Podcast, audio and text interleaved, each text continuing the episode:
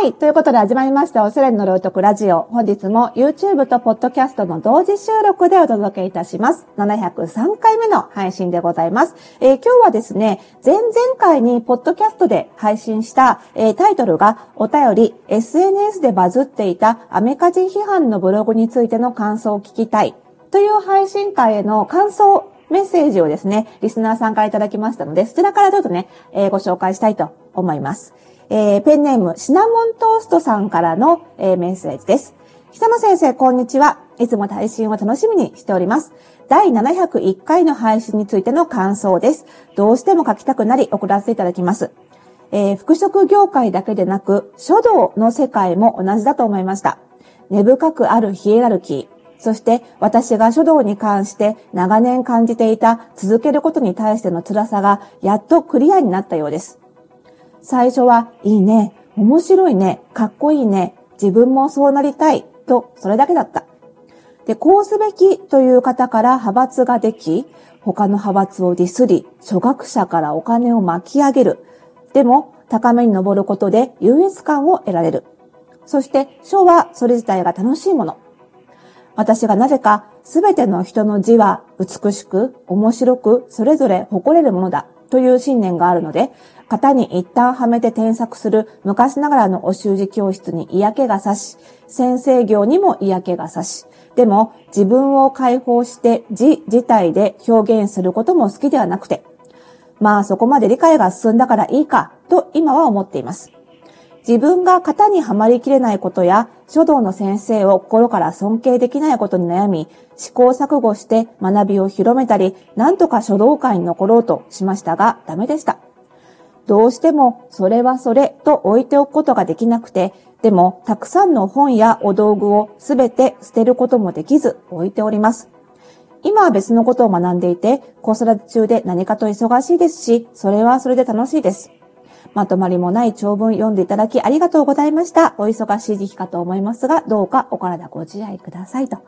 いうことでね、ありがとうございます、シナモントーストさん。まあ、なんでしょうね。あのー、とかくね、道ってつくものは、こう、指定制度とか、序列とか、型がね、ありますよね。はい。まあ、その辺は、まあ、ファッションは道とはつかないんですけれども、割と近い構造になってしまうところはあるのかなと思いましたね。ちょっとここで一回工場入れときましょうか。えー、この番組では あなたに巻きつくファッションへの思い込み、イコールおしゃれの呪いをバサバサ解いていきます。服装心理学をベースに、おしゃれをもっと楽しみ、自分を変えるコツをお届けしています。お相手はパーソナルスタイリストで公認心理師の久野里沙です。よろしくお願いいたします。さあ、まあね、人間ってやっぱり序列作るのが好きな人がそもそも多いのでね、あのー、うちのね、私がやっているフォースタイルパーソナルスタイリストスクールで、まあ、そういう私もね、あの、先生業をやっているわけですけれども、パーソナルスタイリストとか、イメージコンサルタントとかを養成してるんですけども、やっぱりそういうところに通ってくる方って、うちに入る以前に、似た、近い業界で資格をすでに取っていて、で、ファッションもっていう感じで入っていらっしゃる方多いんですよ。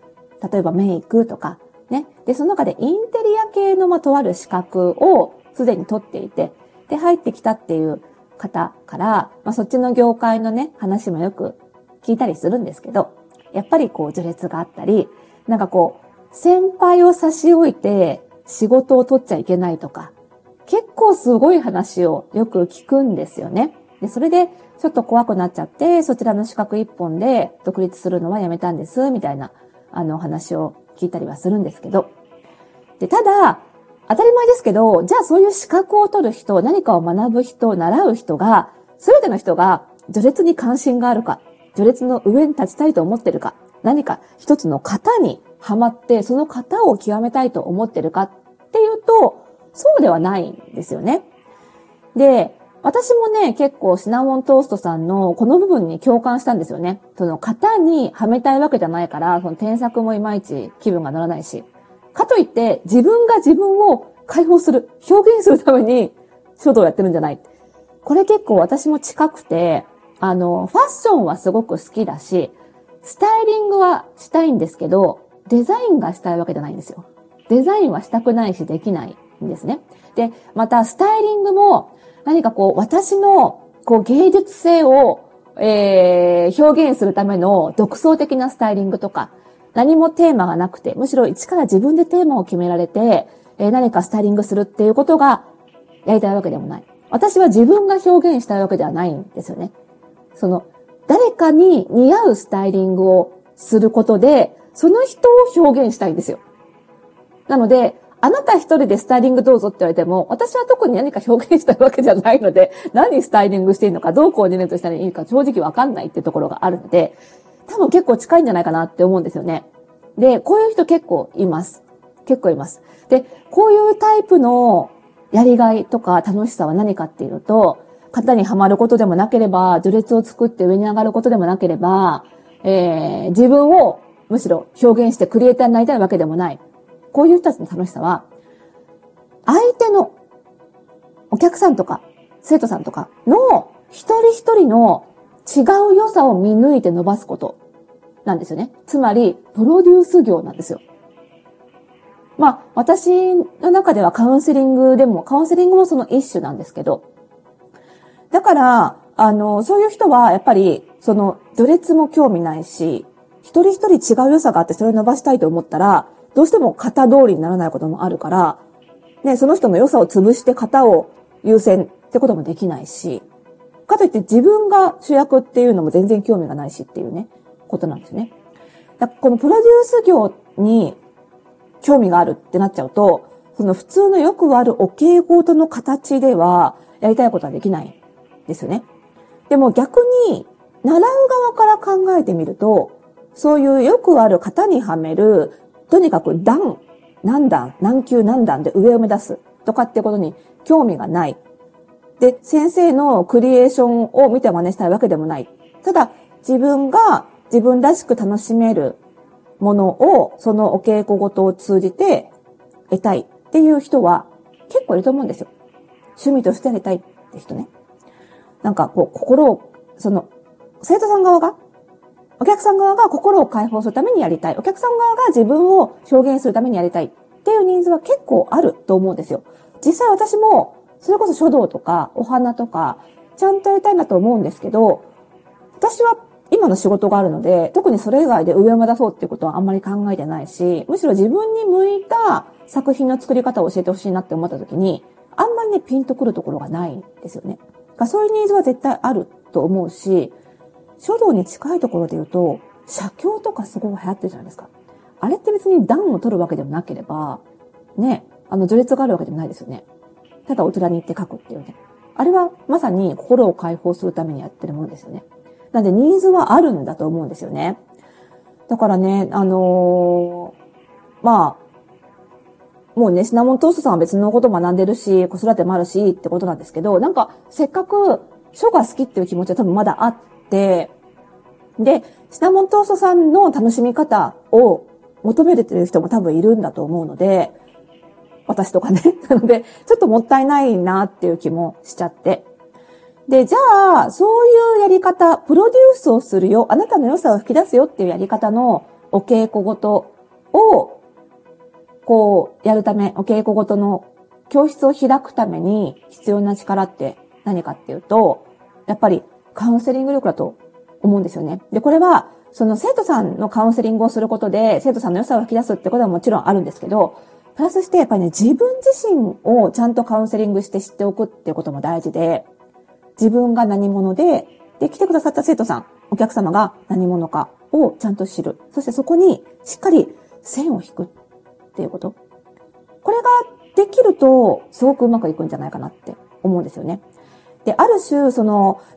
いわゆる昔ながらのお稽古ごとで自分、そこにある型を押し付けて、序列でこう区切ってっていうのは簡単なんですよね。自分と他者に線を引かなくても、来てくれた生徒さんのことをそれほど細かく理解しなくても、型通りにやればいいわけなので、ある種やりやすいんですよ。だけど、プロデュース業となると、今、私がこの生徒さんに対して良かれと思って教えていることは、自分のエゴなのか、本当にこの人のためになるのかっていうことの区別が必要になる。判別が必要になるんですね。それには、自分が今どういう精神状況で何を求めてるかっていうことを自分が知っていて、先生である自分がね。で、自分が自制できるかどうかっていうところがすごい大事に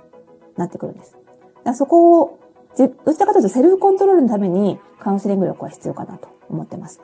であと、実務的にね、大事なのは、序列から、その業界の序列からちゃんと外れておくこと。はい、私、異端ですっていうふうに、誰から見てもわかるようにしておくことです。私も、いわゆるパーソナルスタイリング業界、まあ小さい業界ですけど、の序列に組み込まれそうになったことがいくつかあるんですけど、まあでも、あそこは服装心理学を歌ってるから、ちょっと普通のファッションじゃないよねっていうことで、自然に除外してくれてるらしいっていうのをね、よくね、聞くんですよね、風の噂で。これね、すごい大事なんです。楽ですね。その方にはめなくて済むから、自分もお客さんも。なので、例えば、シナモン父さんの場合だったら、お教室を将来的に開くにしても、書道っていう名称にしないことですよね。まあなんでしょうね。なんとかセラピーとかね、わかんないですけど、そういう名前にするってことも大事かなというふうに思いましたので、もし将来的に、あ、そういうんだったらいいかもと思ってやるときがあれば、ぜひご参考にしていただければというふうに思います。まあ、近々ね、私自身で言うと、あの、私、個人の、えー、カウンセリングサービスとか、コンサルティングサービスをね、ちょっとスタートしようかなと思ってるんですけども、そのサービスの中に、そういう新しいお稽古事の形というか、新しい先生業の、えー、をやりたい方のための、あの、カウンセリングとか、あの、コンサルティングみたいなメニューもちょっと作ろうかなと思っていますので、あの、ご関心ある方はね、ぜひ、あの、そちらもご利用いただきつつ、えー、生徒さんも、先生も自分らしく楽しめるようなね、あの、教室開いてみてはどうでしょうかと、いうことでございます。ということで、また次回の配信でお会いしましょう。バイバイ。